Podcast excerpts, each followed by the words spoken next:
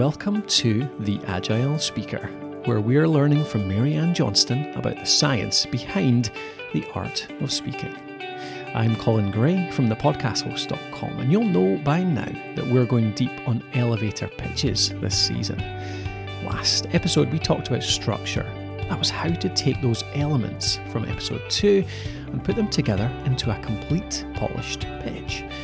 This time, we're going to tie up the series by talking top tips.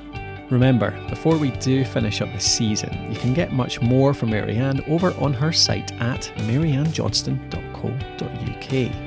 And if you think you could use Marianne's help with your own communication or to help your team, then you can get in touch with her there too. But to the final content of the series, what do we have for final takeaways? Marianne's seen a lot of pitches over the years, so I wondered what are the biggest mistakes she sees out there in the wild? And what are her top tips for improving a pitch?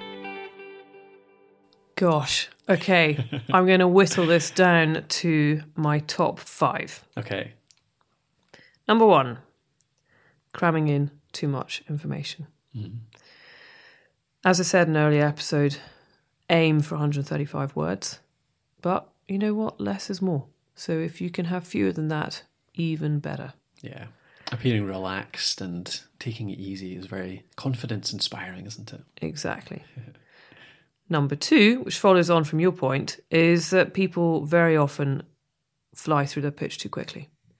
Now, it's usually due to adrenaline, nerves, excitement, worrying that they're not going to make it in on time. So remember that with your timing, the 60 seconds is not just about words, it's about pauses as well.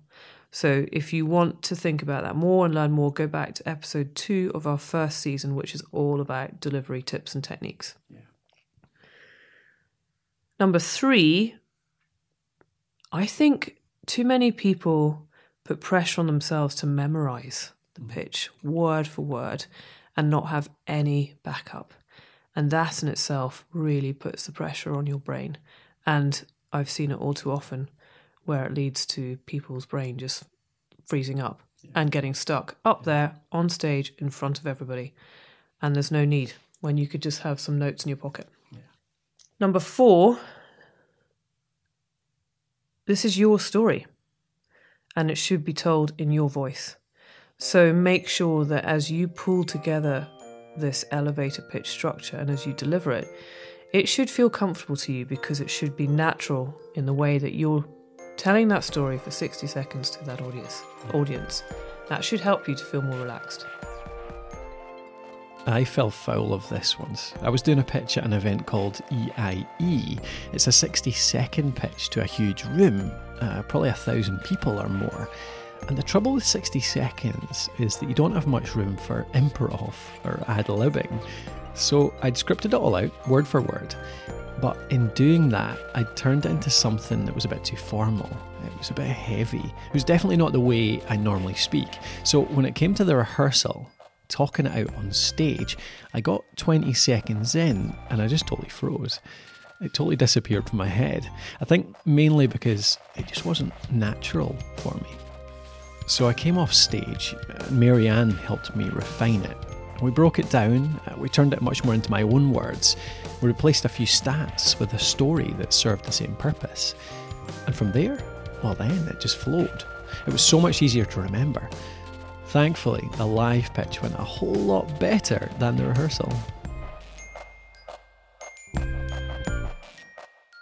And the final one, number five, is remember there is no one way to write an elevator pitch. You can look this up on Google. There's lots of prescriptions set out there, but I don't believe there is a prescription. Don't feel like you have to follow the crowd with the route they're taking. Choose what feels best for you. Don't be a robot. Be yourself.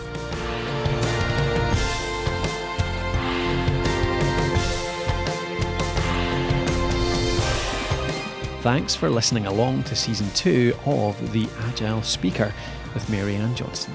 You can read more about her work at mariannejohnston.co.uk.